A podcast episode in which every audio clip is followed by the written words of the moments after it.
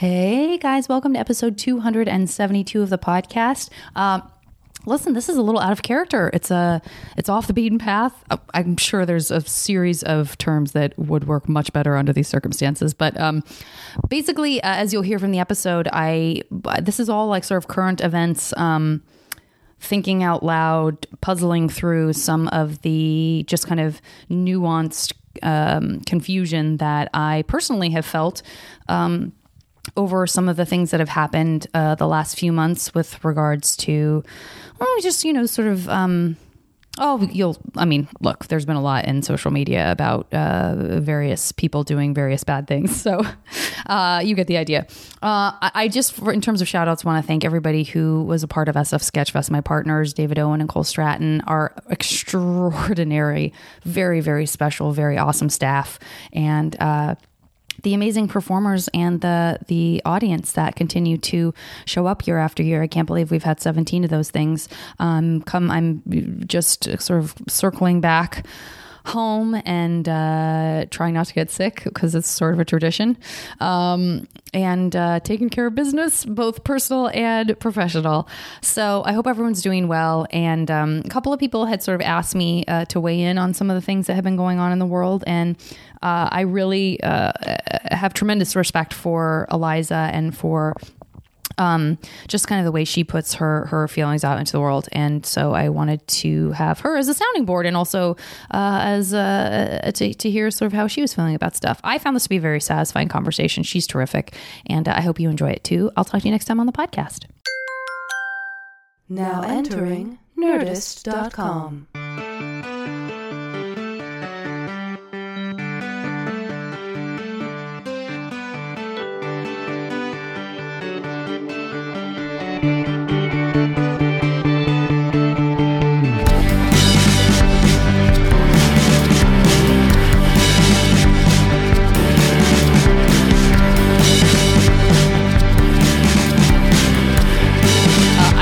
okay, listen. First of all, we're just going to get right into it, which we already did. Okay. Because we already were like, I don't even know how we got started on that topic. It's just, Yeah. it was that organic. It was that organic.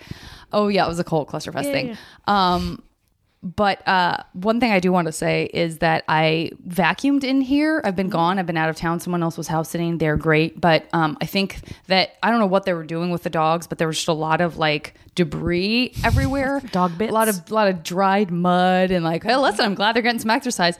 But before you were coming over, I freaked out and vacuumed. But then the vacuum has inside it it's like a Pandora's box of like old dog stink. Mm-hmm, so when I run the vacuum, it like it, you're getting two things. You're getting a clean floor and, a a, cloud of stink. stink. Yeah, so yeah, I yeah. hope I try to clear out the stink Oh, no, as much as I could. I don't notice a Um, but I was very aware of But it. But I am familiar with it. I was that. panicking like I was in an Oscar Wilde play, like wafting the air with my hands, like, "Oh, Eliza's coming over! Eliza's coming over!" I've, I've done that with uh, changing the litter box. Yeah, Because when you yeah. pour the new litter in, Oh, yeah. sometimes it, you get a little cloud. yeah, there's a re- and there's a literal cloud. There's a figurative and literal Yes, the- cloud. The, the, the litter dust. Yeah. Um, and that's not, and it's not, it's not a, a dirty smell, Yeah. But it is a awful smell.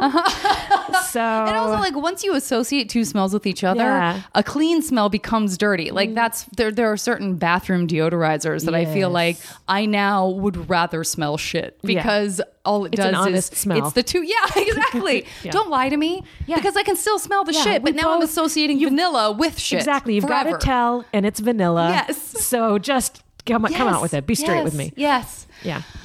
I'm glad that you couldn't smell anything. Um, so yeah, so we immediately just somehow got right into the um, when we were younger, getting pulled right into the like hot girl roles Mm-hmm. that we both agreed uh, we just d- were doing kind of sarcastically, which wasn't doing anyone any favors. And they're also never funny. I mean, it even still comes up where they're like, "Yeah, we want a funny girl," and I'm like, "Yeah, but did you really look at this script? Where are the because jokes? it's mostly me uh, looking, being a straight man for some cuckoo cachoo Right. next to me, Right. Um, so I like you.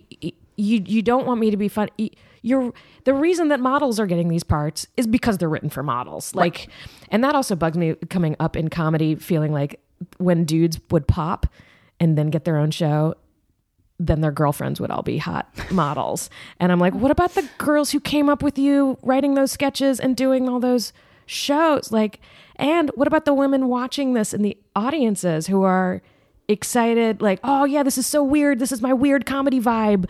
And oh, that's what I'm supposed to look like to live in that world. Yeah, I Um, know. I know, and I think I mean that's that's the part of well, like where everything sort of like those all of those things, all of those ways were socialized, including um, you know, straight guys who were the funny ones. Part of it isn't their fault either because like they were so socialized to feel they couldn't and they wouldn't date those girls that there's this weird sort of comeuppance that's like, well, this is my chance. I'm Mm-hmm. Yeah. getting back at everybody by dating this girl Yeah, and this is my, this and is my this sign is of this success. is my this is my sign of success and so yeah. Yeah i would like seeing that happen too is there is a feeling of like ah, god i'm not like i i guess i'm mad at everyone i'm mad Yeah. at me i'm mad at you like i'm sort of mad all over because I'm mostly mad at the networks. They're the ones who really put like because uh, who knows? In half of those decisions, the the the funny girls could have been put up for it, and the network was like, mm, yeah, but no. yeah Um, yeah, I was saying I got hired when I was young for a, uh prank show. prank show I shouldn't have. I, prank I shouldn't have told it that way. I should have been like, I auditioned for it, so like everyone would Yeah. be like, "Oh gosh, is she gonna get the, part?" suspense. But you know, okay, I did get a part, but he, Yeah. but that's not all. Um, so the breakdown for every character was very hot. yeah So it was like art dealer who was very hot in a bikini, neurosurgeon. Like the- extremely hot. And in a bikini. Like not only were they was it about how hot they were, but they all needed to just like accidentally suddenly be in bikinis. And so I picked the one, and you were you, you to go in and audition for it. You got to pick which part you were going to audition for, and I picked the one that didn't ever that didn't have anything in it. It was a girl in a panda suit, and I was like, perfect. That's the most that. clothes. Yeah. Yes. And I went in and was a total weirdo and booked it. Um, and I was like, oh, that's great. They like me being weird. I get to wear a full panda suit. Like I don't have to fuck around with trying to turn somebody on. Great. Yeah. And then I get to set the day before we shoot. Um, we're like running through things and they're like, okay, here's your panda suit and here's your uh, bikini set for when you take it off. And I was like, my what? and they're like, your bra and panties for when you take off the oh my god the suit and you're just in a bra and panties for the rest of the show. And I was like, oh my god it's such a it's a sketch it's a terrible right? sketch And I was like, yeah, I was like, I don't know how, like in my early 20s, at- at somewhere, in the, I remember being in the bathroom of this little staging area, just looking at myself in the mirror, like, are you going to do this? It does not, it's never how you want to be. Like, I never want to be just hanging out in a bra and panties. That is Yeah. not me. Yeah. Um, and I'm like, I didn't even shave my legs for that. Like, I did not know. yeah, I tried to get the most panda possible, so I didn't shave my legs on purpose to I be more needed to be exactly furry. I was eating eucalyptus. Is that them? I don't know. I think that's one of the other weird bears. Um, but s bamboo. I was eating bamboo. There you go, there you go, Um, there you go. thank you. Um, and I came out of the bathroom and was like, "I'm sorry, I can't do this. I can't. Uh, I I can't. You did not tell me this. You didn't tell me I was going to be wearing this. I wouldn't have taken the part. I I can't do this." And the director was like, "Oh God. Okay. All right. Um." Well, this is a I, fa- fair enough. I didn't tell you. Yeah. Okay. Fine. That's on me. I should have told you. but wow, now I- this is the problem. So what's the solution? You have to give me a solution. oh my god I can't What's what's your what's your fix? Right. And I was like, I wear the panda suit, and he was like, no. And I was like, I wear the panda suit with a tank top under it. I take off the top part and fold that around my waist. so I'm panda waist down, exactly what I tank would top, say. waist up, and he was like. Fine. And the and, and, and there was a gang of us that were the girls in, in uh, animal suits that end up being hot girls Uh-huh. was the narrative I did not know.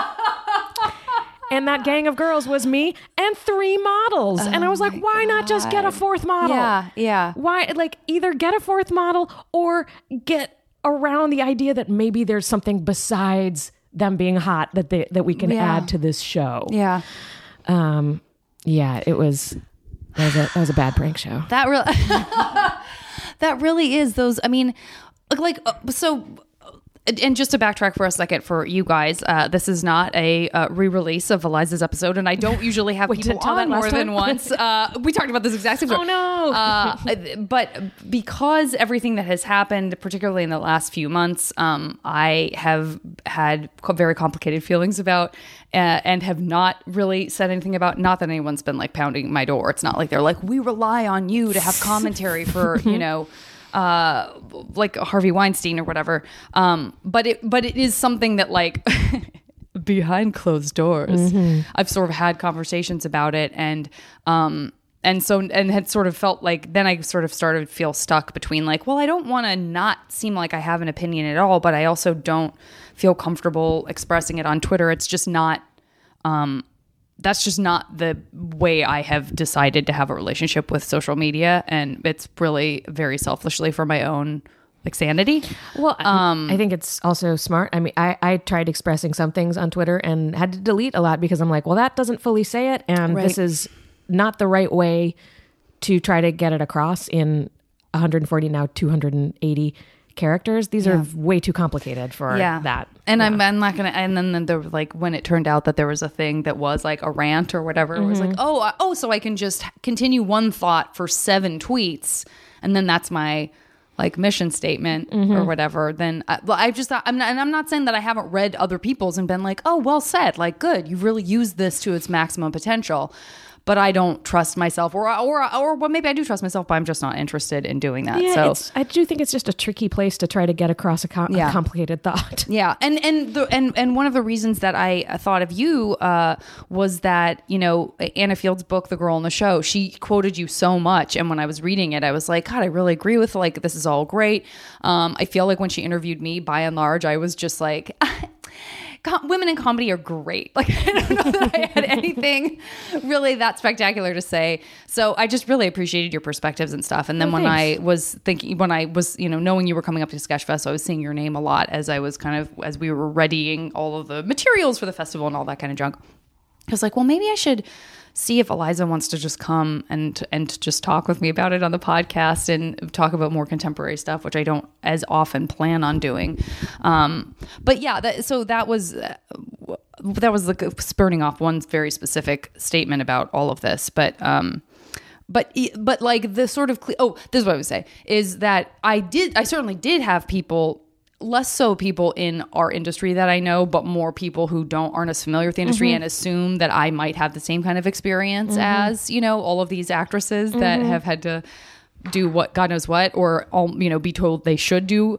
Um and so and my answer is usually like yeah I mean like I've had a couple of sort of shitty things happen but like nothing like I don't exist in a world where I feel like that is put upon me on any given day. And and for me it's i'm much more a part of like all of the sort of subtext mm-hmm. that's present a lot. But i have also tried really hard to be optimistic and not quit and instead be like you know i'm seeing a lot of changes. Like i'm seeing a lot of really different more diverse you know less the expectation is less on you know physical stuff and more on talent. Like i've seen those things transpiring. And so i by virtue of just doing this and deciding not to be like well i'm gonna fuck off and go back to san francisco because this is exactly what i was afraid of um that i would go you know what? There's a lot of great stuff about this and it's not as bad as i feared it would be when i first started having experiences like that. You know what i mean? So You like mean, that's the sort just of in, in entertainment. in entertainment yeah. Like feeling like oh i'm seeing some of these things but for example like i never had anybody say you know i mean if you just lose five pounds you know what i'm saying? And i mm-hmm. wasn't like rail thin like other people around me or whatever. So i felt like i had a, i felt like i came into a better experience than i was anticipating. And i've tried to kind of hold on to that all the way through. So no i don't have a situation where you know i was cornered by someone and and they stuck their tongue down my throat so that i could get apart you know or or they tried to for that reason or whatever. Yeah. Well, I I do think that that I mean obviously that stuff does happen in comedy. It's sounding like it happens even more frequently in uh just general you know uh movies and entertainment. I think that there is I think that women in comedy um kind of we have a, a mouthiness that com- comes along with us that makes us a little bit more precarious as a target I Yeah. think, to a lot of people who are looking for targets. Yeah. Um, not that that. Yeah, I I feel like anything, saying anything in that world at all, sometimes comes off as uh victim blamey. That like our actions Well, that's why But- that's, but that's- part of what all this stuff is going on. It's so fucking confusing. Like Yeah. all the all the Aziz stuff is just that for me was sort of like the straw that broke the camel's back because that happened right during Sketchfest. Right. And I'm standing in a circle of people, and you know they're all comedians and like people who know him, people who don't know him, people who are mad at her, people who are defending her. And I really, I was like, God, this is messy. Fuck, this Well, is a mess. That, that I mean, I don't know if you, I wrote a thing on uh, that I just put on Tumblr because I was like, I don't want anybody. I don't want to make money off of this. I don't Yeah. want anybody to make money off of this. Yeah. um, I'm sure Tumblr, I guess, does, but like you know, I, Yeah. I- and um, I that that I just think that that story was so so mishandled. it was. Um, that it did not do. It did not do anything good for the victim. It did not do anything good for the cause. The only thing it did something good for was that fucking website Right. that rushed a story out, um, a, very delicate, nuanced story. Right. They rushed out because there was a they could stick a famous name on it and get a bunch of clicks. Right. That like I cannot.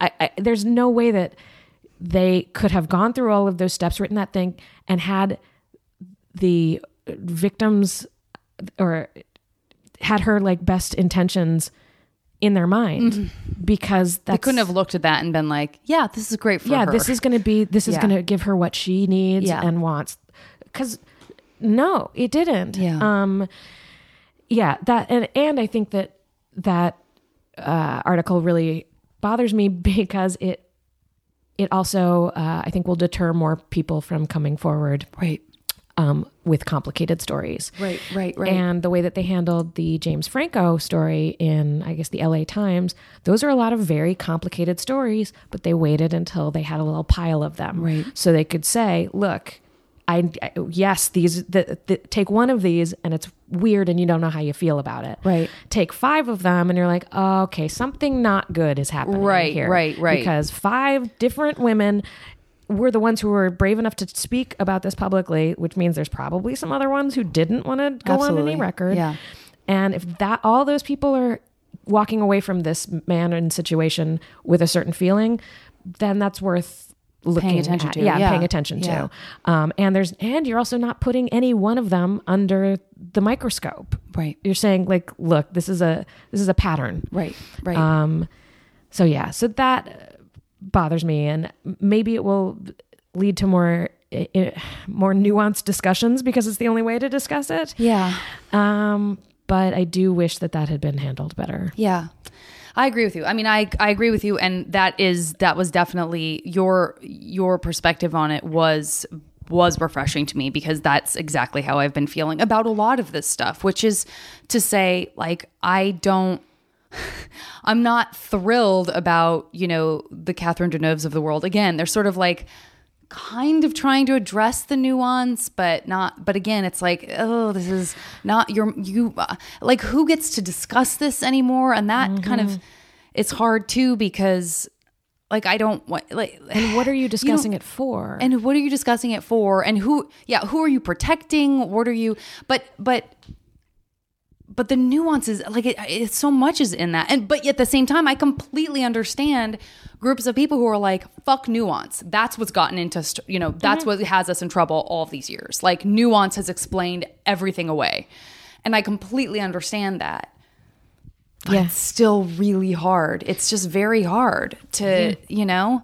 Yeah, I mean, like on the on the one hand, as comics, we are we are very well trained to detect um, uh, nonverbal signals.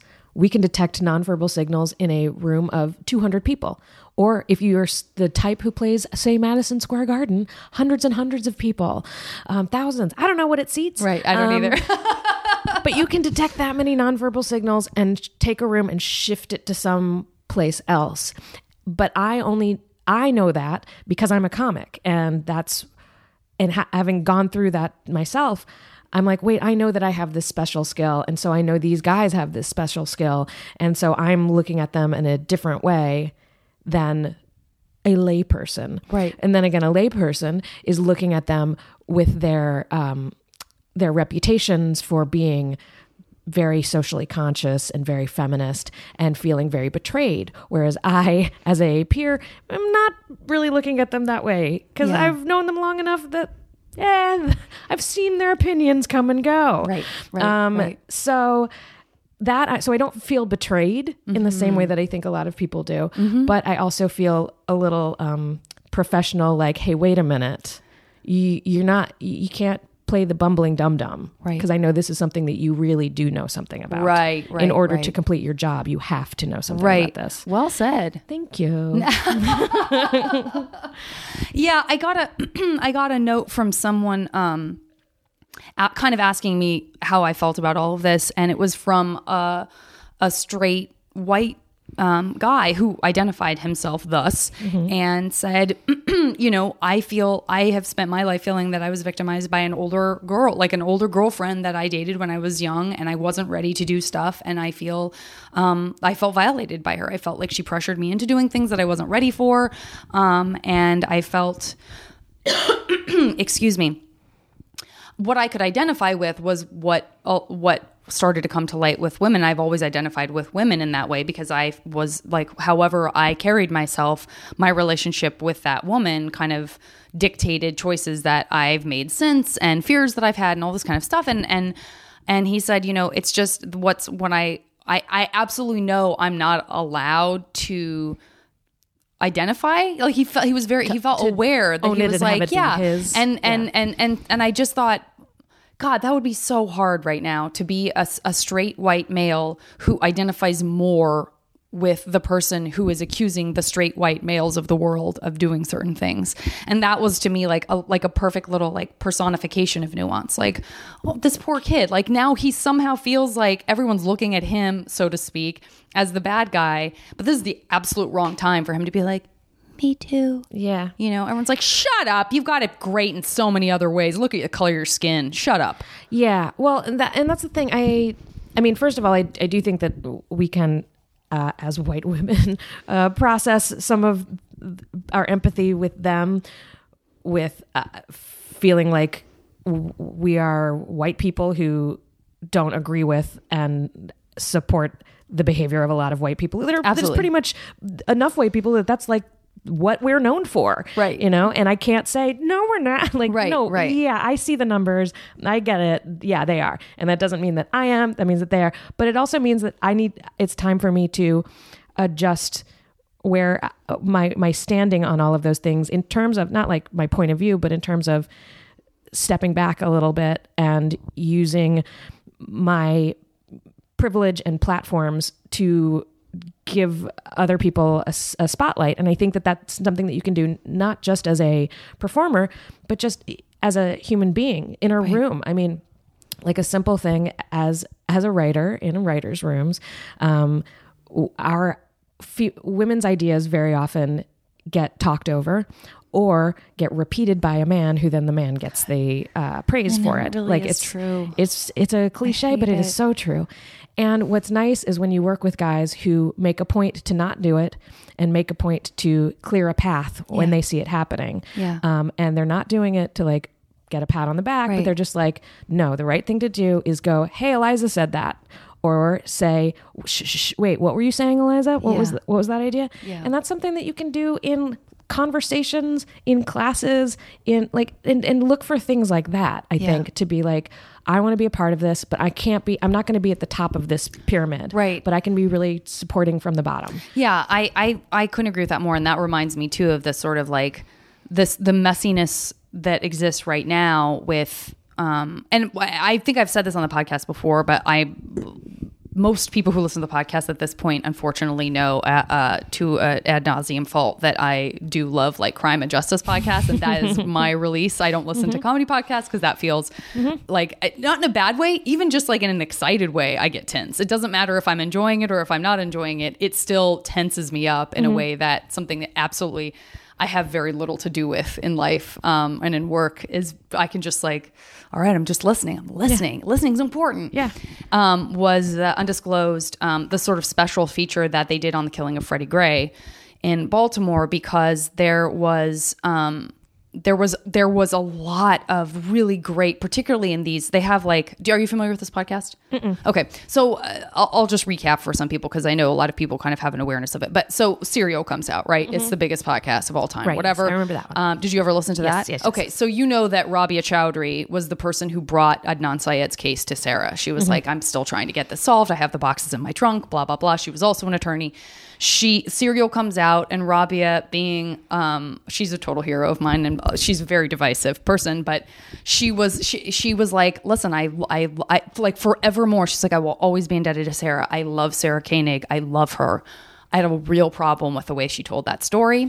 Um, she left a lot of really important stuff out. I understand that she wa- she her relationship to the story became a did he or didn't he, but she's like, I know he's innocent. I know it, and I I recognize that other people don't feel that way, and I understand that. Uh, but I need to I need the things that were not disclosed or the things that I feel were kind of bandied about with a will he or you know did he or didn't he that she feels are more black and white than that.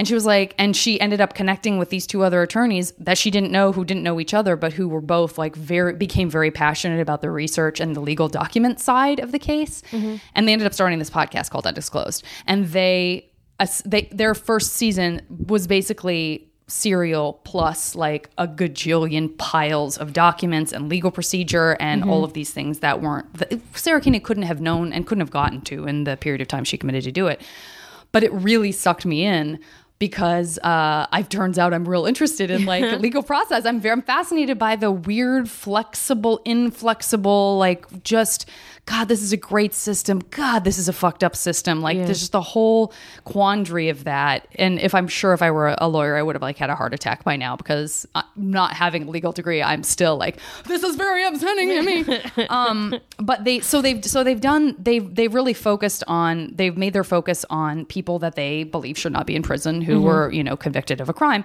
Um, but in the case of the Freddie Gray stuff, they connected with these journalists who were finding out a lot of stuff that just wasn't making it into the Baltimore Sun that no one was talking about, and they were like, you know what, fuck it, we're gonna do a whole series on this, and they did just hours and hours of analysis on all the security footage, anything they could get their hands on. They went back and re-interviewed all these neighborhood folks who police and journalists just abandoned once they got their their whatever the storyline from the police were. They were like, okay, cool, so we don't care about the neighborhood anymore because now the police are talking, mm-hmm. so we'll just listen to that, and that's what we'll report on. So they did all of this just in-depth reporting and supporting of the neighborhood and the witnesses, and and and tried to kind of reconstruct what they really thought could have happened, which is still a huge mystery. Um, but a lot of that, so they would do they do an episode where they're. I'm so sorry that I'm just No, like no, no, I don't know no. why now all of a sudden I have a podcast that's only about undisclosed. they they one episode a week is here's us reporting this stuff, and Mm-hmm. then the second episode is here's this community of people talking about this Oh, and cool. about more. So they had they would have, you know, a host of that who was from the neighborhood in Baltimore and then they would bring in, you know, the, a professor of, you know, racial justice from X university and this newscaster who blah blah blah. And so there those would get really tense because there was a lot Were they of like conver- all in the same room? Was this like I think they're style I think or just pan- back it's and forth panel but on the phone. Like it's panel from Okay. but people Skyping or recording So, from their own but they're hearing studios. each They're other. It's one big other. Mm-hmm. conversation. Okay. Um, and so there would be there was there was tension there, and tension for me as a listener, as a white listener, feeling this defensiveness, and then really having to sit back each time and go, you know what? No one. You're these people don't know you, and no one is accusing you of being this white person. Fucking shut up and listen. Yeah. listen. Put your defenses aside and go. "Eh, Let's all assume everyone knows I'm a great person. I don't need to be defensive about that right now. I need to learn and I need to listen and I need to stop objecting and going, but I'm not. It's Yeah. like, okay, great, fine. Put that away. I think we're in a real neutral. Yeah, I think we're in a real weird position on many different levels in this country and maybe the world with our relationship between fact and feelings. Um, because like in that type of discussion, these are just these are facts. Like a lot of white people have done these things. That's a fact. we can say white people do these things. That's a fact. Right. Another fact is I don't do those things and I don't like those things and I don't believe them. But that's that's just another fact. Right. That doesn't disprove the first one. Right. The feeling that gets tense between them is I feel like you're saying I do that. No, no, no, nobody said that Right.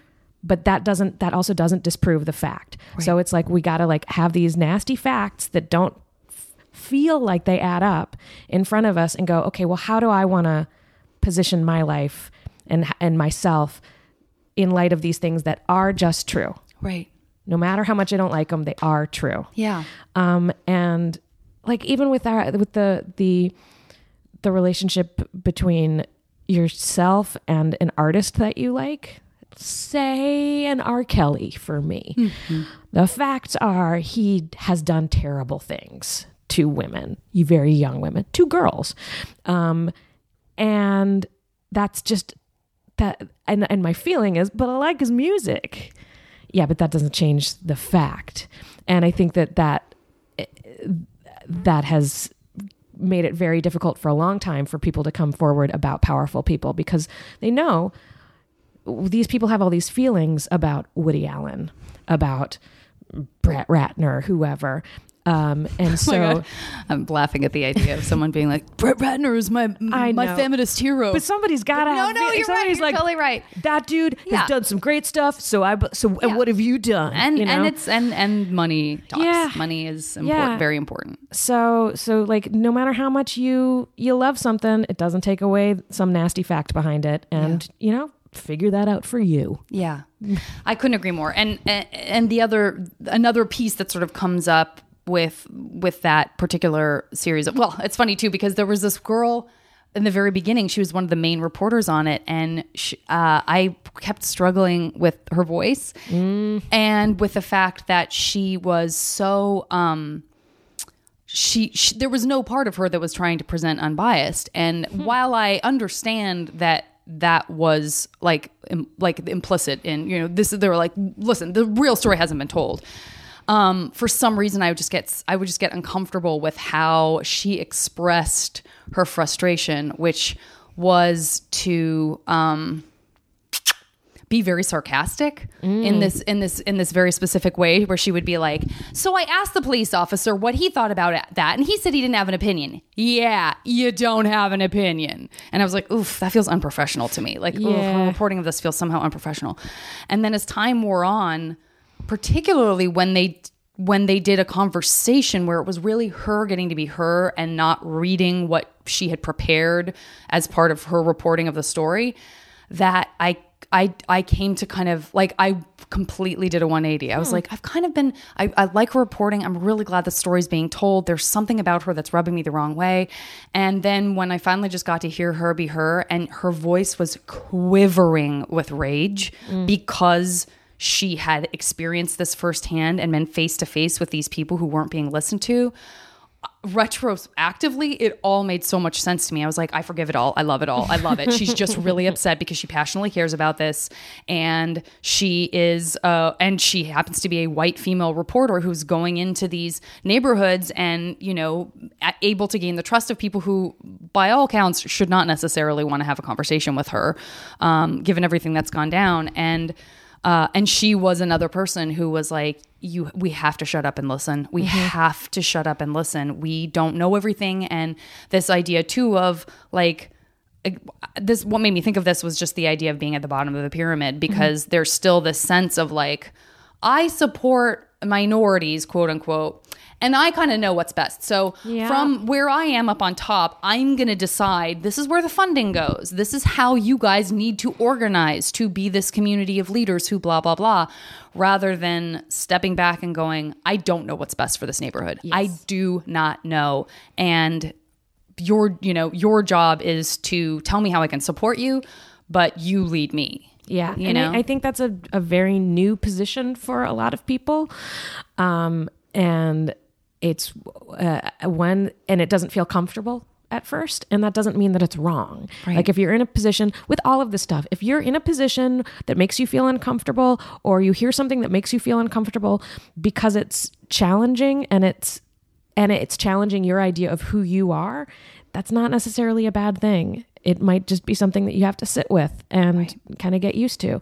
And the idea of being at the bottom of a pyramid instead of at the top, I don't know why I said it that way, but we're using it. I we're going it. we're in full food pyramid slash cheerleader it, mode. it doesn't mean that that's that pyramid is your whole life. We got lots of different pyramids. Yes, you know. yes, yes. So Yes. I feel like a lot of people are also like, "Hey, wait a minute, so I'm worthless now?" Like, no, no, no. You just have a different position in this discussion. Yeah. There's some discussion that you're you're the most important person for. well said. Well said. yeah. Um, but your personal life, for instance.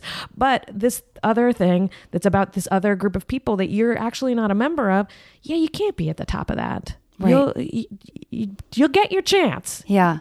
but that's not this one. Yeah. know?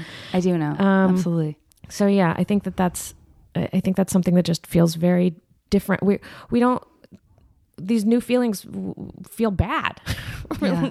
and we're so we're like, there's got to be something wrong here. and it's scary and and even even things that um our brains tell us are positive that and that holds true for our personal lives as well as sort of our lives at large as a part of a larger society that change is scary that's not a new thing everyone Yeah. knows that change is terrifying It's just it's a different experience. I think when you actually feel it, mm-hmm. like yeah when you're not the when you're not the pushing when when you're not the person pushing forward a specific agenda saying I feel this way and I know that how I've been treated is wrong and I want this to advance and instead you're part of the quote unquote problem mm-hmm. that does it feels very very different than when you can sort of stand proud and go like well I know I'm the best of this situation you know Yeah. there just needs to be more of me Yeah, I had a feminist male friend ask me a few years ago. He's like, "Yeah, I'm not sure what I'm supposed to do. Am I supposed to say things, or am I supposed to not because it's not my place and women should say things?" I was like, "Well, if there's women around, yeah, but if there's not." If you're in a space where you have more power or there it's only men, then yeah, you can say something. You can say I don't like that and here's why and model behavior as a man who doesn't participate in that stuff because i think i mean the the patriarchy has done such a number on women but also such a number on men Right. and what they're supposed to be to to be a real man like that they're supposed to be aggressive and shitty to women like that's a lot of men were taught that's part of being a good man Right. in a weird twisted way Yeah. um so that's so they need help figuring out a new idea of what a man is that they can be like, yeah, that's who I want to be. Right. I want to be a guy like that. So if you can model that behavior for your dude friends when they're telling shitty jokes, that's that that helps. Just Right. being like, yeah, I don't think that's funny. But you know what is funny? This joke about a skeleton. Right. Jokes about skeletons are always funny and they don't hurt anyone because we're all skeletons. I- We're all skeletons. I hear what you're saying. I hear what you're saying. You're skeletons with uh, meat. There's a great Ray Bradbury story that is about a guy who's obsessed with the fact that he has a skeleton inside. It's like one of the first stories I ever read where I started to recognize the idea of mental illness and going like, boy, that actually like like, really resonates for me on some mm-hmm. level. Like I'm really I'm very able to understand this idea of somebody who cannot let go of the idea that there's a skeleton inside them. And in Oh. fact, he hires someone to get rid of it. Like he's so sick that he hires a strange little man who can get rid of his problem and then he's just like a living pile of like tissue and Oh, bl- a living blob. Um I love blob stuff. skeletons inside. Shout out to the skeletons inside us all. Uh, but how did so when this one of the things that I think, and again, like I would get so upset when I would start reading stuff that I just sort of tuned it out. Um, but when the kind of Harvey Weinstein stuff was happening, which now feels like it was a million years ago, um, part of the conversation that I think would, would sort of get edged around, um, and that I think people like. Um, Catherine Deneuve were maybe trying to get at, but in a way that ended up maybe not being helpful, was this idea of like it, it, it, becomes the sort of woman versus woman thing. And like, if you're a feminist, wh- when do you stop supporting other women's choices to say or do X? If it's like like how do you as an individual look at an action of a fellow woman and determine like well that's anti-feminist but that is feminist but that's your opinion so in that way i want you to be entitled to it but you're not advancing a cause um the sort of idea of like well what about the woman who's like oh yeah i fucked harvey yeah, I fucked him. Who cares? Like that's part of what I signed up for. I have no, I- I have no, I don't care. I don't feel any disrespect for myself about using sex to get a job. Then there's there There's no issue. I, yeah, there's no issue with that person. You you were eh, eh, offered something, you agreed to it, and took it. There's nothing. There's nothing inherently bad about having sex with Harvey Weinstein. I don't want to ever be quoted on uh-huh. that. Um, I'm sure somehow that's the only thing that What's will come away bad is being forced to when you don't want to, Right. Um, or feeling like your not only your livelihood but entire life thereafter rested on your decision to to do that. Um, so yeah, you can. But don't you feel like there are women who would say, yeah, but you knew that that was part of a patriarchy, and you knew that if you said yes, you might be inciting someone else to feel they have to say yes because it worked that way for you. You know what I'm saying? This is where it just gets so complicated yeah, well, to me. in my uh, in in a religious studies class that I took in high school, um, we talked about uh, religious freedom and and h- how to respect other religions, basically, uh, ethically, and. I forget who, which philosopher who came up with this sort of thing, but basically it just boiled down to as long as your beliefs and practices are not harming anyone else, they're fine. Right. And I think that that holds with this kind of stuff. So if it's if it's someone saying as a woman, here's how I want to live, fine. If it's someone saying as a woman, here's how every other woman should have to live, that's not okay. If it's as a woman, this is how every other woman should be allowed to live should she want to, then that is you know what I'm saying? So it's like if your opinions on women are shutting down other women in any way, that's not okay. And I and we also I think run into a bunch of stuff on uh with, the, with this call out culture online where if you're dis- if you have any kind of dissenting opinion people will just leap on you and tear you apart instead of it being allowed to say like yeah you know what? I I don't uh, agree with these things. And that's just me. Like if a, a twitterer is not a per- person in a position of power necessarily although there, there's one. Um there's a few. Um so just because someone says something doesn't mean that we need to tear it apart and for the sake of society. Because like who who is this person? They're not making any rules. They're not making any laws. Right. they just said a weird thing. They can say that. They can think that. Yeah. they can sit in their car and and, also go through they a can think drive-through. that the thing that's terrifying to me and this is like become such a i'm like i look forward to the time where i and this will probably never happen where i'm not as so painfully aware still every day that you know the internet changed everything. Yeah. but i unfortunately am part of that like very specific generation of 10 year you know 10 years on either side or whatever you want to think of it as where like a lot of my formative years did not contain the internet and i only got it when i was almost out of school and you know. So i unfortunately it's like when half your life-ish uh happens without it it's so hard not to have these conversations particularly on the jv club where it's like oh my god if there had been the internet and cameras back then like my boobs would probably be everywhere. Mm-hmm.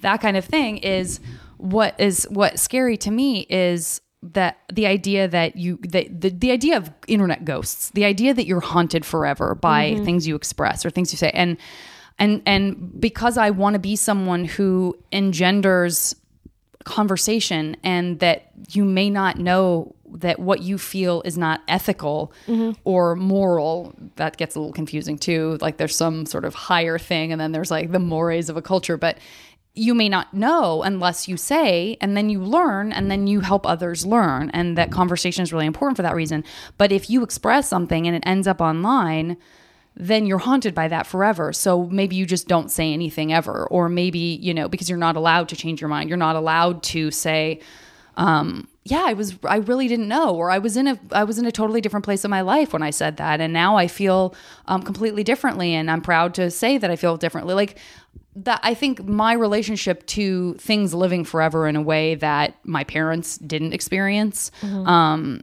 is I, I I guess I'm wondering what somebody who's just now turning 19, for example, what they feel about their openness and and it, and is that just part of it where you're like, yeah, yeah, yeah, I know. Uh, look, I'm going to say something and then I'm going to get beaten up for it, and then later I'm going to say something else, and then people will accept that. That's just how the internet works. Or are people like, I'm not going to say or do anything they, I think permanent? they they feel know? very differently than we do and part of that is growing up with the internet but part of it is also being young and when you're young you think you know so much more than you do.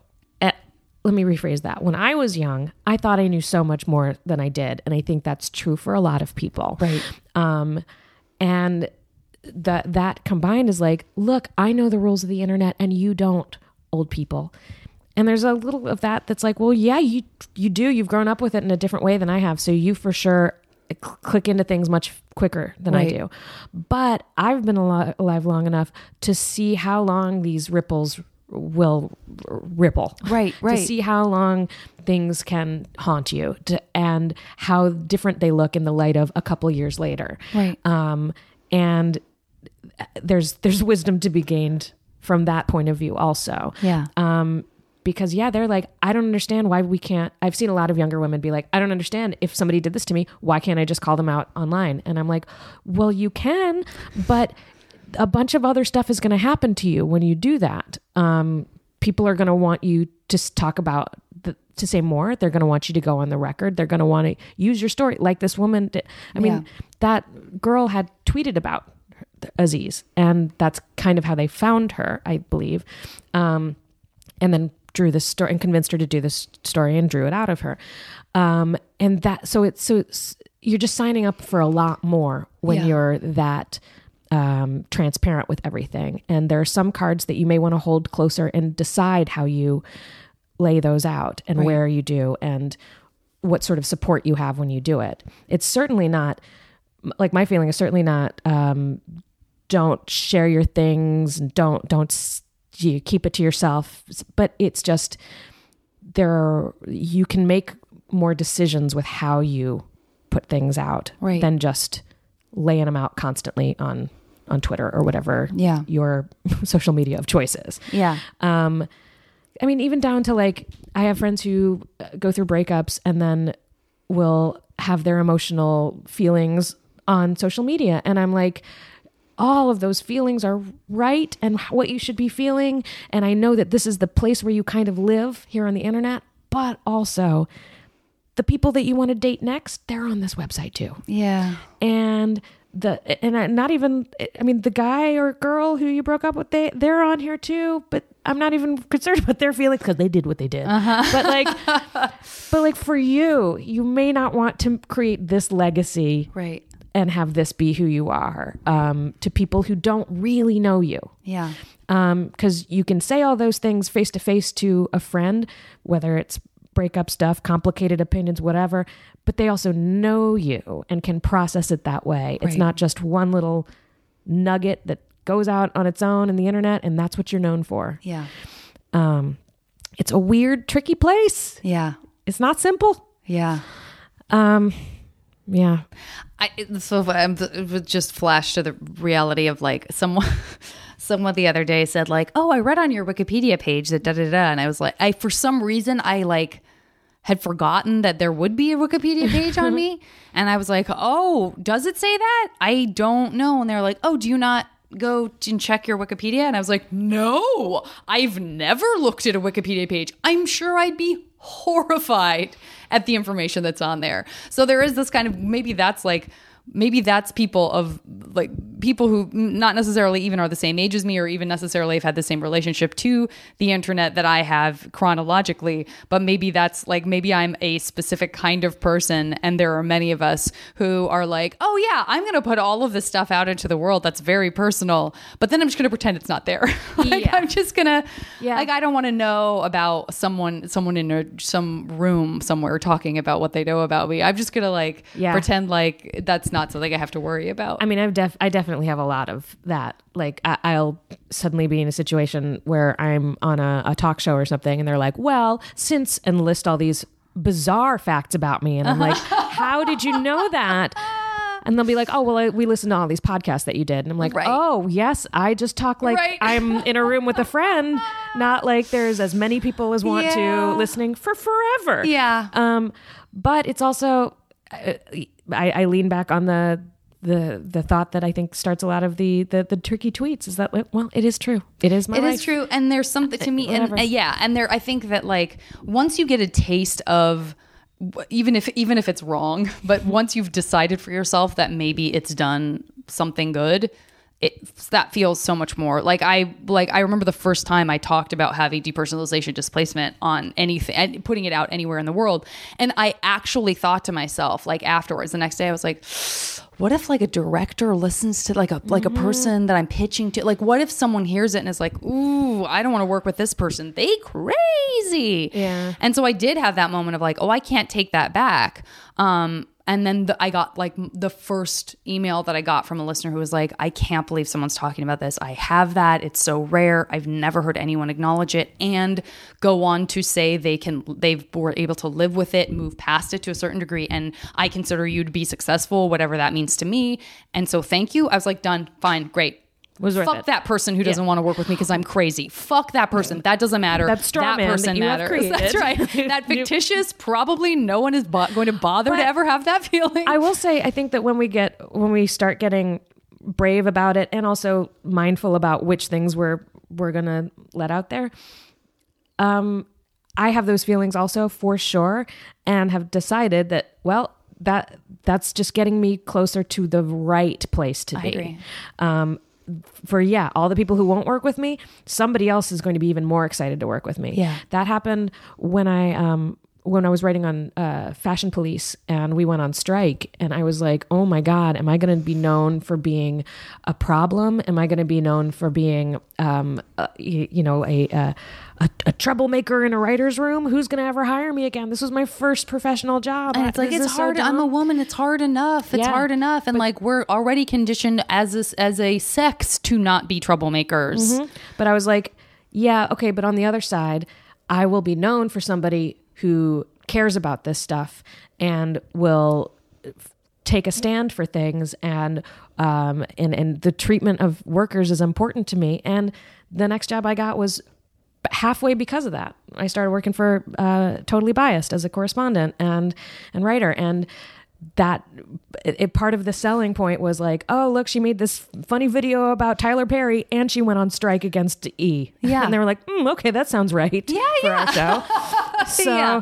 you know, it, it's it, it is scary, but it's i think that's all part of learning that like saying no is very important um that you saying no to things it it feels scary because you're shutting doors and you're like oh no i'm not going to have this job now i'm not going to have this opportunity but it leaves you so much more space to go to the thing you do want to do Yeah. instead of being uh slogged down by all these other things you halfway wanted to do Right, right. um Yeah, exactly. Like like I compromised my some some even if it was just some what at the time seemed like a minor representation of what I believed or what I didn't believe, but like those things kind of add up too. And so you sort of do if you are the sum of those parts, you are like am I the kind of person who does this and no one's perfect. Like I've done plenty of things where I'm like, "Ah, you know what?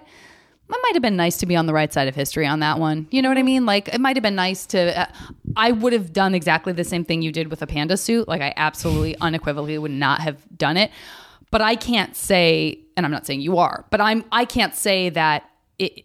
I can't say that it's like it would have ever been a hundred percent. I just know this is wrong. It would have been like, oh my cellulite, oh my this. Like I don't want people to see that part Oh, of my body. You know what I mean? too, yeah. But you know, but so like it's not like I was like had some fierce bod and was like, yeah, everyone would be lucky to see my beautiful figure. But Yeah, no, it wasn't know? that at all. Like a lot of it was I don't want to show my, and Yeah. it wasn't like I don't want to show my body on camera because I'm not getting paid correctly, and the uh, the contract wasn't there. It was no, I don't want to show my body on camera. That's just not ever a thing that I've wanted Yeah. to do because uh, that's not my. That's but also like a lot of people but then you sort of go well wait a minute. We're human beings. Like we're we're we're, we're creatures. We have this like weird ethereal thing that no one really understands about our consciousness but we're also monkeys. Like it's all a fucking mess anyway. We're just a big soupy mess of whatever it is that we are as a species. And a lot of stuff that happens that ends up being good for people does come down to just an insecure feeling or a feeling of like you know yeah, this wasn't I wasn't making some grand gesture for humanity. I all I could do was act based on something that made me uncomfortable. But it's like, yeah, but there's a reason that it made you uncomfortable. And part of the reason is that you're taught to feel that you don't have a cute butt if you don't have XYZ going. And like, well, mm-hmm. wait a minute, I can expand that out to go, well, that's not really very cool. And then you kind of can sort of rise to the occasion of You know, I can have this feeling that feels base and shameful, and it can still take me up the ladder to Yeah. the place where you are. Your voice is important on the top of the pyramid for a change, or what have you. Yeah, well, and going back to the fact versus feelings thing, Mm. um, just because it's a feeling doesn't mean it's a fact, but feelings are their own very important thing that yeah we need to listen to, and and I mean now there's always been people that I'm like they I got a I got a snaky feeling from them, like just you know the humans are like uh, programmed to be disgusted by snakes. Mm-hmm. Um, both the sound because it well because it, it- Yeah. they, they can kill us. Same with spiders, guys. Yeah, but um, She said, trying to defend her fear of spiders, which is maybe less right. but it's also the way that snakes move because we can't understand how they Mm-hmm. move. Um, it took scientists a very long time to figure out how snakes move. Yeah. Um, which is something that you don't even think. I, I never didn't even. I was like, well, they do that slimy thing, and I Right. was like, oh wait, how do they do that? No, it's true. I that's a that's a I yes, absolutely. And there's certain people that I'm like, I don't know what you're doing, but you're creeping me out somehow. I just have a Mm-hmm. yuck feeling about you. And used to be like, well, that's some people, and maybe it's because I'm a weirdo. And now I'm like, I'm not a weirdo. Those people are bad. I'm staying away from them. If you give me a yuck feeling in my gut, Yeah. I'm staying away from you. And it doesn't Yeah. mean that I have to like go tell everybody that you're bad news or start coming up with ideas of why I think you might be a, just like Yeah. that's the that's all I need to know. You yuck me out. Mm-mm. Mm-hmm. That's the right thing to do. Do you feel like, and I, this is tr- truly, honestly, not me trying to like pry and get you to like admit something about someone who's been outed um, at all, but like, do you feel that you have later on? Not, it's not that you pursued that truth, and it's not that you know, th- but it, but coincidentally, you have found out again, not in a Yeah. public way, but like later on, it's For been like, sure. okay, well, yeah, Absolutely. So she said the same thing. Well, I guess I'm Yeah, not wrong, or hard- he said the same. You know what I mean? Or It's whatever. hard one. Har- Yeah. yeah. Yeah. that's for sure has happened. Yeah. Both privately and publicly. Yeah. I've had people that I'm like, yeah, you know what? That's why I had that feeling. Mm-hmm, Um, and I, I there's another thing that I've been trying to write about um, that uh, the idea of a different kind of beard that I think a lot of successful women with high status who are known as feminists high status in their community be it um, professionally uh, whatever like a church i guess whatever community. Right. comedy for me. Um, I think that sometimes there are predatory men who use women like me as a type of beard to sort of mask their creepiness, where they they can be like, "Oh, see, I'm friends with Eliza." So she checks. She she'll stand up for me. I mean, Right. we've seen this happen with like Lena Dunham publicly, where she was like, "I know my writer, and he's a great guy," and then she rolled it back, and then more stuff came out about him in that case, and it was like, "Yeah, he he maybe was using you Right. as a little bit of a cover." Yeah. Um, and the what has brought that up for me in my personal life, the lesson that I had to learn um, was having friends that I think I know, and then hearing from a, another woman, very often a younger woman, a description of that person that is completely different. Mm. Where I'm mm. like, oh no. And at first, I, I used to be like, oh well, maybe he just doesn't like you, and so he's showing a different side, or you guys just don't get each other, um, because that's not my experience with him. And then, and, and I'm not even saying like sexual assault or harassment stuff, just like a completely different picture of someone. Mm-hmm. And um, although sometimes assault or harassment. Yeah. Um, and I finally had to I, I start realizing like, oh, they are choosing to show you a certain face and choosing to show someone else another face. And whatever the quote unquote true face of that person is, there's somebody who switches back and forth. Right. And that's a little snaky Right. that makes my gut feel gross. Yeah, yeah, So yeah. I and I'm I'm glad to have gained that instinct about people like that now. Yeah. because I, I think that that's a better way for us to support each other as women, um, and and that way I can listen to their stories even when they're not what I want to hear. Right. When someone tells me something about a, a, a someone I consider a friend, um, and it doesn't line up with what I know, instead of just instantly rejecting it, there's that option. There's okay, you know what? Maybe maybe Right. I know only a certain thing that they've chosen for me to know. Right. Is that the kind of situation where you would where whatever is have you found that that would be a situation where the person that you have a relationship with feels meaningful enough that you would potentially uh actually confront them with that? Or is it does it tend to be people that whatever your relationship with them is you realize as you're hearing this other person giving their account like yeah, you know what? I don't even feel like I want to talk about this with this person, which probably means she's right Yeah. because I don't, I might feel a sense of, and maybe even defensiveness, like shame of like, well, I wouldn't be friends with someone who would do that. It's like, oh, this is even about me right now. Like I'm taking this personally because of how it reflects on me. Mm-hmm. Yeah. And can I put that aside and then Yeah. listen and go, okay, well, the next step is like, do I love, do I f- uh, feel a sense of love and respect and, and loyalty to this person to the point where now I've listened to it, now I've not made it about me, and now I'm going to go to that person and say, I'm really troubled by this? Or does it tend to s- suddenly be like, well, wait a minute, you know what? I don't even think it's worth having this conversation with this person. Luckily, in so far for me, it's never been someone that I've been close enough to to, to feel like that. But like, I'm wondering if that's a coincidence. It might not be. It might be like, yeah, you know what? As it turns out, I was Well- always going to have this person at this length away from me because if it got any closer, I probably would have figured it out for myself. maybe, maybe, but there are definitely people who even far oh, like arm's length. I was like, no, no, no, that guy's great. Mm-hmm, Got it, got it. And now I'm like, oh, you've told me more about this person than I knew before. Yeah. It's not like I don't have to. It's like not deciding whether or not to believe. Just just believe people. Right. Like they're they're they're they're not lying as often as we were. We're kind of like taught to believe, even as women, that other women were lying about a lot of things, or that women had emotional reasons, that they were manipulating things. Um, and that's why the whole Aziz thing felt so dangerous too. Is that it that it sort of dil- ever as many people were saying it's if it dilutes something, if there's a dilution that happens, that's a word, right? Where other people are able to go, see, it could have just been a misunderstanding with all of these other situations Yes. that you know maybe were characterized in a different way that got everyone to be supportive, and that's where I understand people saying like "fuck nuance," that's dangerous right now. But at the same time, behind closed doors, I am like, "Mm, Well, but I think that also complicated." the I think the answer there is, I think it's being able to to share feelings and stories that not being not feeling like we're not allowed to. And again, behind closed doors is a great place to do it. like we should Just be tying into our what do you put what do you yeah, post like you don't lives forever but you can have conversation and, and behind closed doors can also be in dms like everything doesn't have to be totally public but you can feel I, I think that if you feel safe in a situation to tell someone your story and they can take it in and learn more like basically with a lot of the aziz stuff um, i initially read it had a i'd had a couple glasses of wine it was it was like 3 a.m where i was. I read it and was like eh i don't know.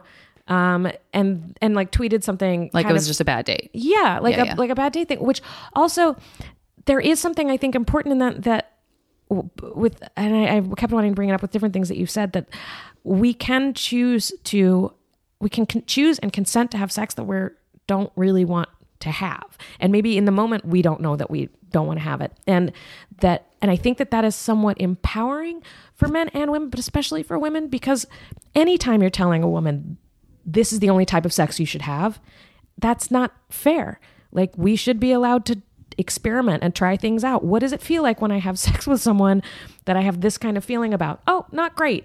Right. i'm not going to do that again. Right, right. and it doesn't have to be necessarily traumatic Right. if it is traumatic to, i mean sometimes you got no idea what's going to be traumatic till Yeah. you go through it and Yeah. but i just feel like people should be allowed to to to make their own rules for their their life and their body as far as what they're the things that don't affect other people Right. or hurt other people um so i had a little bit of a complicated feeling about that where i'm like well look if she was choo- if she wanted to to choose this stuff then she's can do that um we it and why and and yeah, Yeah, and it then, felt like and it was taking turning it around, away. yeah and then turning because yeah there that's the other that's the other gray area that's very confusing about this all of this which is important it's growing pains i think there's so much that's unpleasant for a lot of people right now and i just keep telling myself it's growing pains it's growing pains Yes. it's go- it's Yeah. going to have to feel like this and that you know i don't have a kid so i don't have the legacy of like i want my daughter to da da da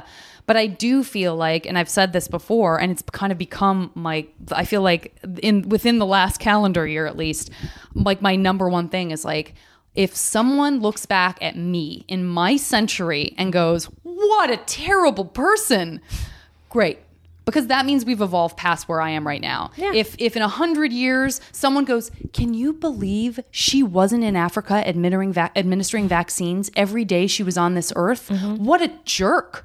We all do Like, that. great, Yeah. great. No, that just means we're better and we're taking better care of each other. I'm happy to go down as the asshole in history. Exactly. Do you know what I mean? Yeah, you said something earlier that I that reminded me of this also that like I think there's something really great in learning that you were wrong about something. Y- Um, you you ended the day smarter than you started it. Yeah. and I think people are very scared because a lot of times it's not just oh hey you're wrong. It's you're wrong. Drag her in the street. right. So we gotta Being cool wrong doesn't out. mean you're a villain every time. And so we shouldn't treat people like they are. Right. But also, you should be open to being wrong and being able to be improved and having your opinion improved. Again, like, so my initial Aziz reaction was like, eh, not a big deal. Right.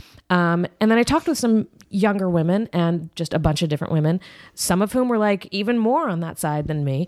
Um, but some of whom were like, well, no, this feels uh, this feels familiar to me, and it feels very confusing to me. And I had to, and I realized I was looking at this story through my eyes of where I have been, which I wrote about this in the thing that, in my my pl- post about it, that because it was so poorly written and so confusing and like too many facts about things we don't need facts about and not enough facts about things that we do that people could only view it through their own point of view and process it that way. And so if you have had experiences like that and they were traumatic to you then this feels very traumatic. And if you haven't or you have had them but they didn't feel traumatic to you then this feels like no big deal. And it's like well there's so many teeny tiny moving parts in all of that that can change the tone of a second Yeah. so we can't do that. So, and that's why we can't write about things in such a slapdash way, Right. Um, because we can't leave it up to everybody's personal experiences. Right. It- we need to be like, oh, I understand what happened to her, and I understand her perspective, and I understand the situation. Okay, now I know how I feel about it. Instead of, I kind of get it. Well, here's what happened to me. So, Right, right, right. But- if I had been there, I would have handled it this way. And yeah. me as a you know thirty something lady Yeah. who's had such and such experiences already. Yeah. um, yeah. So I think that uh, then talking to a bunch of women with other perspectives helped me kind of build a different perspective mm-hmm. on it, and also like pulled into focus this idea as you brought up from from the beginning when we first started talking about it which is what about this mis- what about this un, un, sort of unseen narrator who is the publication who mm-hmm. is the editor who is the you know what what what about them and their responsibility in this? Because that's something that like my sweetie partner whatever um uh, f- gets very very defensive and upset about is like he can't stand when people when there's bad journalism which there is a lot of bad journalism. Yeah. and he's like he feels maligned by that. And and it's it's not dissimilar from how we feel when we are like uh lady don't take my side. I'm not loving what mm-hmm. you're saying about women right now and i know that you feel that you're advancing a cause but i feel that you're diminishing it. Mm-hmm. It's the same idea of like I, we don't need more irresponsible journalists out there. We don't need more irresponsible publications out there because it's really tainting what it means to tell a story anymore. Yeah. you know? Yeah, and the the fact that they're they're very young on that staff and so proud of that. I'm like, yeah, that's that's a you're losing a lot of experience and perspective. Yeah. That was also why so I saw a lot of the discussions be include elements of um women saying, well, she should know better. These younger women should just she they should know better. And I was like, okay, if we know better, supposedly, and then they do, then it's our job to tell them things. Right. Um, and it's our job to not point our fingers at other ladies, but like, in the sense, it's a good thing, I think, to think of it. Think of yourself. When you were younger, what was that like for you? And most, I think, older women with this perspective are like, oh, I was a ding dong. and I sure I would go home with a, f- a famous man and think we've been texting all week. Maybe he's in love with me. Maybe we're gonna kiss all night, and he's gonna tell me I'm so pretty, and we're gonna talk about our favorite records. And the next day we're gonna get brunch together, and this is the beginning of something. Wow! Yeah. And each moment that it's turning out to not be that, if that's something that's very meaningful to you, again at that age where that your your priorities are very different than they will be later in those terms you keep trying to hold on to it. And so, yeah, she probably would stay. But again, I'm only processing this through me, but I'm trying to find the areas where I can see why it's upsetting to her and to the other women that I know who've been, been upset by it. Um, because, yeah, it, so I did this thing on so it, on Twitter where I asked um, women over 30 what's something that you wish you had known when you were in your 20s. And it got such an amazing response. It's like one of the like I did very little for it, but it's one of the things that I'm kind of most proud of right now, um, because the way people talked to each other was so kind and nice, and the way they talked about themselves was so nice. Like Yeah. hearing them be so nice to the the younger version of themselves, Yeah. and then having younger women be like, "Oh my God, thank you! Nobody told me any of these things," um, or I was I was doubting some of this stuff, and reading all this was really important to me, just from other women, and sometimes from women who are like people that I really respect and already know their careers and stuff. Yeah. And I'm like, yeah, I feel like there was more of in my imagination, I've never been a man.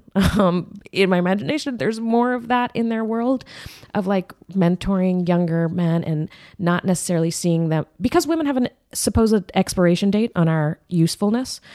I think that there has been an inherent uh, distrust of younger women. Yeah. And when I was younger, I distrusted older women because I was surrounded by men who were telling me I was fascinating. I was fascinating. I was the best. I was so funny. I was so good at everything. You're a star. You're amazing. And then there would be some older woman who's like, I got notes. And I'm like, oh, she's threatened. and now, as an older woman who has been in a position to help younger women to produce them as on TV to, to, as talent. I'm like, no, I do. I can tell you things that they're not telling you because even if they don't know it, they're trying to fuck you. Like they all, they've got a thing in their guts. They do, like some of them are keyed into it and try to push it down. Some of them aren't, um, and it's just infiltrating the conversation in all kinds of ways. I don't have that. I'm only trying to make this TV show better. I'm only trying to make this show better. And if we're friends, I'm only trying to like offer you an idea for your set if you want it. If you want it. Yeah. Um, and so it's not as so when I was younger, it didn't feel uh, it, it as like laudatory as I was used to. So it felt like uh, an attack. It wasn't an attack. Yeah. And so I I would love for there to be more ways for women of different ages to support each other. Younger women are the ones who need to be saying, I don't think this woman is expired at 45. I still want to see her on TV. I still want to read her books. I still want her voice out there. Right. And older women need to be the ones talking to younger women, being like, I get some of this that's going on with you, not all of it, but here are some things that I learned that might help you navigate it so that you, and you can take them if you want or not. Yeah. Um, because yeah, I think that that that that kind of relationship has helped men a lot, and it's our turn to have that also. I agree. I agree. I think, and and again, I do feel that like we are seeing more of that. I mean, I can't. And again, I you know I'm. I'm not Catherine Deneuve. I'm not Meryl Streep. I'm not any of these women who, you know, the Helen Mirrens. Like, I'm not any of these women who have remained eh, you know relevant to a, a culture that supposedly throws our women away and and, and i'm sure i mean for all of those people there are plenty of people who go whatever happened to but there's also like a sense of but then like we could have a whole episode on like how immaterial fame is because that's a whole thing too is like this idea now having done this as long as i do now when someone's like whatever happened to you know mary elizabeth Mastrantonio or whatever i think she came back and started working again but anyway but now i'm at a place where i'm like oh, there is nothing more dignified than Yeah. if it's right for you saying, I'm through with this. Deborah and it Winger. doesn't have to be because it's awful. It doesn't have to be because no one wants you anymore. It doesn't have to be because you want to raise a family or horses. It can just be like, and now I want to go teach because I want to give this to someone else, or now I want to do go. I mean, Of course, all of those things are viable, but it doesn't have to say anything inherent about the business, and we don't have to keep reinforcing that by thinking that it does. That's true. Do you know That's what I mean? Yeah, and I and I am sensitive to to reinforcing it because yeah, I don't think that it's actually as true as people want, but I do think it's something that we use to scare women. Yeah. Um, and I think that if that was something that was that was important to younger women, there it would diffuse that bomb. Yeah. like there you would have no ammo to to scare people if Yeah. you had people saying, "Oh, actually, I feel the opposite of that." So everybody go back to work and write another TV show Yeah. or book or whatever Yeah. you're trying to make, Um, because that's an that's a valuable perspective. Um, yeah, I, I just don't like it's. I don't like the way that people try to scare that the that society tries to scare women, and I think that by sharing different perspectives, we can say like, "Hey, it's actually not that scary here. Mm-hmm. It's not that scary, and it'll be even less scary when you come. Come Yep. here and be less scared with us. And yeah, that's you know, I was just as you were saying that, I realized like that's kind of what um that's so dumb to be like, hey, I got I got a little like a sound bite, but um, but I feel like in in my mind as you were saying that, the, this word popped in my head in neon letters, which was progressive, and I just realized right now that's how I want to feel because I feel that being progressive allows for anger about what hasn't worked, and it allows for that like energy and that rocket fuel to push you out of that. But it also is very optimistic. It's Yes. progressive. It's about progress. Yeah. It's about taking it forward. And that is inherently optimistic. And so that's the kind of cocktail that I feel like we just need to keep working on. It's never going to be perfect, but it's like how, what's, and it's going to be different for everyone. What's my right balance of motivation and resentment? Yeah. you know No, I mean? I- I- like I for some people, it might be a, a pinch and, and, and all optimism, or they won't advance to where they want to be and bring everyone up around them too. And for other people, it might be like, you know what, from what I went through in my life, I'm 90% pissed, 10% excited, and I'm going to bring all these great women with me who feel differently, and we're all going to be powerful. I totally agree. I, feel like like so much of my comedy voice, everything is like I just want to make things better.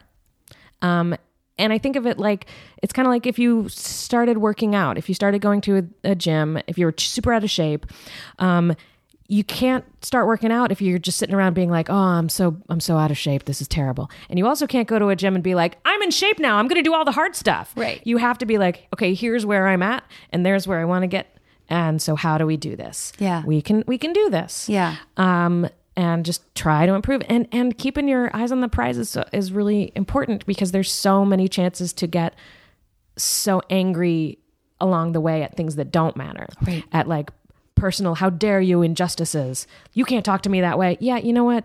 That guy, that person, you- you're not going to fix. Yeah. Um, I got to stay focused on this thing that I want, this thing Yeah. that I want to say, this thing that I want to do, um, and uh, and once I do that, that's the revolutionary act Yeah. more than teaching some ding dong who thought that I who wants to make fun of me for not wearing enough makeup at an audition or whatever. yeah, you know, yeah. Like, all right, Pick, the pick your battles is very true in that regard, especially if you're somebody who's hypersensitive. Like I know for me, I it took me a long time, and it's still something I have to tell myself all the time, like a muscle that you're exercise, right? Exactly mm-hmm. like you were saying, which is, oh, I don't have the emotional bandwidth to make that a priority, and mm-hmm. everything in me, in, instinctually, for whatever reason, might be like, here's a night of sleep you're going to lose, and you mm-hmm. should lose it because that ding dong, you know what I mean? And Yeah. then being like oh wow i can't take that on at all. And i'm mm-hmm. not doing it. And and in my i and you know what? I hope someone else does and mm-hmm. and bless them and thank you.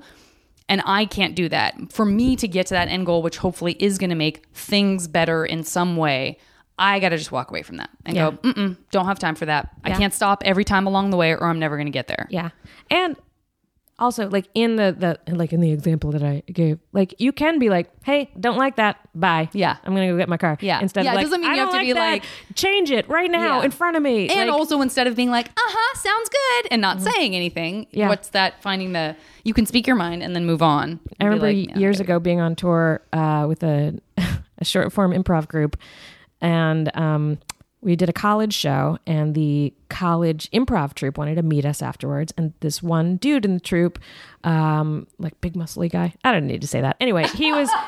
He was like, "Oh man, you are so fun. You're so funny, and it's so hard to find um, funny women. Like, I, like that, I don't mean to be sexist. I'm not being sexist. It's just it's hard to find funny women. And by the way, this improv group that he was meeting me with, he there was a girl in the group right there next to him.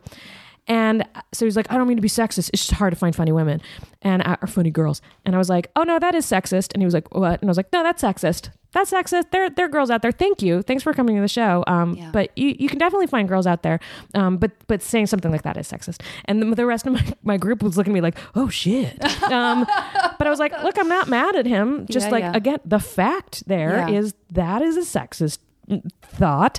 Um, and and you're wrong yeah, and I and And hopefully, um, I'm saying it in a way that's not going to make you hate me and be defensive about yourself. And dig your Just heels like in. go go find go find out how wrong you are. Yeah. and be excited to be wrong. yeah, Because if you don't mean to be sexist, then I'm gonna trust that you are open minded enough to stop being this way. exactly. That this I just did you a favor. Yeah, totally. I mean, I, I wrote a thing online that like uh, it's like being told you have stuff in your teeth. Um, so you, I'd rather know. yeah, Yeah. But also, I think the flip side of that is when you tell someone they have stuff in their teeth, you don't go, "Hey, Yeah. dumb dumb, Yeah. look at you with the spinach in your teeth." Yeah. That was stupid of you. Yeah. Like, okay, you didn't know this. You have spinach in your teeth. Yeah, I think anything like that is it, it never hurts to, and I do feel that uh, that my approach tends to be I'm only telling this to you because I would want to know, like just to immediately personalize it between two people. Like you may not even wish that I'd said something, Yeah. But I would want to know. So all I can do is come from that place, Yeah, exactly. and then you know that like you're out for someone's good rather than to humiliate them on some level. You know? Yeah, and they they trust your intent too. They're like, this person's not trying to humiliate me or make me feel bad. They're trying to make things better for me. Yeah. So it's easier for them to hear it too. Oh, God, this has been very inspiring. Um, I'm not finishing with the MASH game, guys. The unprecedented ending from uh, hundreds of episodes. I, I can say hundreds because it's been over 200, but it still feels a little bit like I'm pushing it. um, thank you so much. This is exactly what I wanted. Oh, it's good. exactly what I wanted. Thank you for having me. Uh, I just, I just love talking to you, and Likewise. Uh, and guys, I will. So I guess that's my. Um, and also, by the way, I think I've said this before, but like, I every time I say, "Hey guys," at the beginning of my podcast, I always think of like the couple of women who have been like, you know, you're t- you're addressing it as if all your listeners are men. I'm like, I can't. That's I, now I'm the old fogey. That's like it's it's gone past that now. I don't. I'm not picturing that when I say it. I understand, uh, and I know that like Ria and Cameron will be like, "Hey guys," like they sort of have adapted some stuff to kind of be more feminist, and and that is probably not going to be the thing that I hang my hat on. But um, Yeah. but I'm aware. Yeah. I'm aware. That's fair. Yeah. That's fair. I mean, I mean, all people. Um, yeah, we need more words. We need more words. We need more uh, genderless pronouns. Yeah. And we need more uh, familiar people terms. Agreed. Yeah, that was a whole other. I'm gonna. I really will let you go, but um, that was that could be a whole other episode. Is just the conversation about kind of just this idea of like I, I don't know Uh, the whole. I like I completely understand and empathize with people who are reluctant to take on us the the the transgender issues because they feel I guess like it's just uh, one more goddamn thing. I mean, that's what I think people who are uh, people who consider themselves progressive, mm-hmm. but who are like, but I mean, come on, every snowflake doesn't have to be, you know what I mean? Like, oh, I mm-hmm. never like, I I may not remember to say theirs instead of you know his or whatever. And I, I understand that because I understand it from well intentioned people who are like, it's just one more goddamn thing. In their mind, it's like, mm-hmm. I'm going to be, I'm going to offend someone. It's just a new way for me to hurt someone's feelings. I understand that. But by the same token, in my mind, I just keep thinking, like, why do you think it's like there's some, there's someone over in the trans world who's like, I love being called them. Yeah. Like, no, there's just nothing that works right now. Yeah. It's a growing pain. Yeah. I know no one is that I I don't know a single trans person who is excited about a genderless pronoun. Yeah. I or, or just a, or just an asexual person or a person you know a person who's not identifying as either. Yeah. they're just like they're not like um that that's perfect for me. Yeah. it's like we're a mess. Yeah. We're a mess and we're just doing the best Well, we and can also right when now. people have a problem with that stuff, I'm like, do you have a problem when someone tells you that they're pronounce you're pronouncing their name wrong? Yeah. Are you like, uh, actually, it's Elizabeth? Like, Yeah. no, come on. Yeah. It's just polite. I listen. I apologize. I have been calling you Eliza, Eliza Skinner this whole time. um, but yeah, they. Uh, the, I, I, I am. I don't think it's going to happen, but I am excited about the idea of a genderless singular pronoun. I am too. because like that's something that that that should have been where we started from language wise. Yeah. like we we started from you guys get one word, you guys get another word. That's too much work right out of the gate. yeah. it should have just been some sort of people word.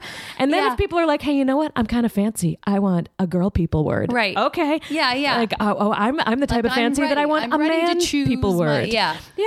Okay. Well, you guys I'll get ha- words with that. hats on them. I would be on board with that. But- also, like, I don't. I, I'm really interested to see how this. I, I recognize again, it's changed and so it could scare people. But when I look back on the the child that I was, I think I I honestly really would have benefited from being more genderless. Like I felt Hmm. more genderless than I was allowed to be. Oh, I was super genderless. You know what I a mean? kid. And was so like a I think that's really exciting. Like if I could have just felt like I didn't have to, that I wasn't one or the other, I, I think that kind of would have been amazing. Yeah, I had a. I mean, I have uh have had hard times relating to this.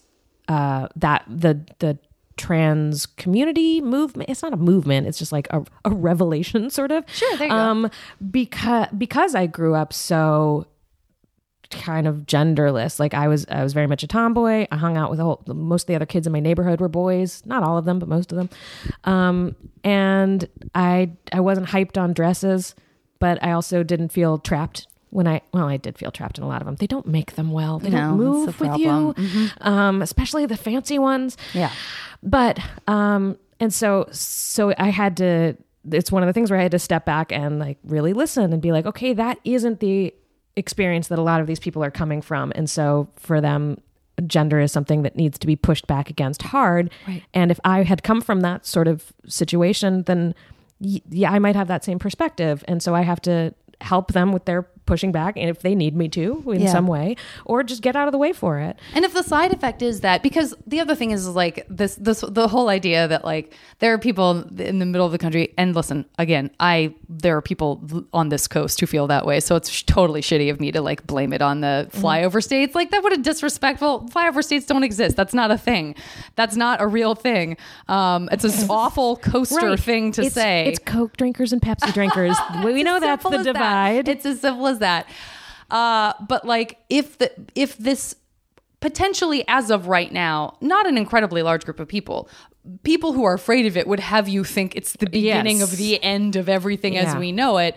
Uh, it, it right now it's not. Maybe it will be someday. But if the worst thing that comes out of that is that our whole relationship to gender and the way it functions in society gets a major overhaul, that ain't bad yeah. That ain't bad. We got a lot of problems based around female versus male. Yeah, exactly. So if it exactly. becomes if everything becomes more ambiguous, great, Yeah. great. That's Yeah. not threatening. I'm not saying any woman has to stop wearing lipstick and a dress. I love wearing lipstick and dresses some days. Love it. No one's saying we're going to take that away from you.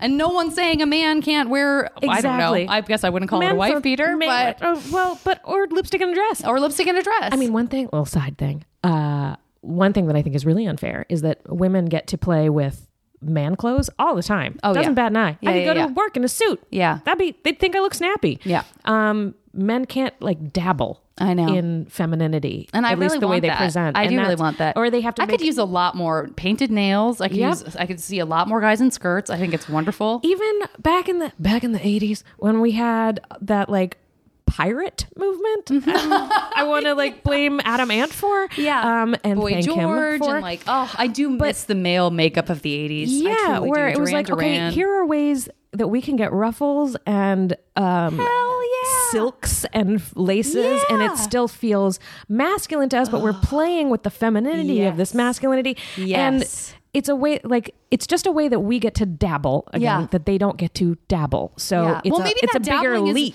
it might be right around the corner because when you look at what was going so. on politically in the 80s, it's like, oh, of course, if that was a response to the sort of weird button down Reagan era, Mm-hmm. Yeah. coming out of like the looser, you know, like 'cause so much about the 80s was tight. And so when you look at some of those alternative movements, it's like, well, maybe we're about to get a lot more Adam Ants out there, which by the way, he has one of the best looks I've ever seen. Going with that like Oh. British fop, but then like sort, sort of, and again, uh, this is Yeah. inappropriate for me to say, but semi tribal makeup, which again, maybe he didn't have the right to put on.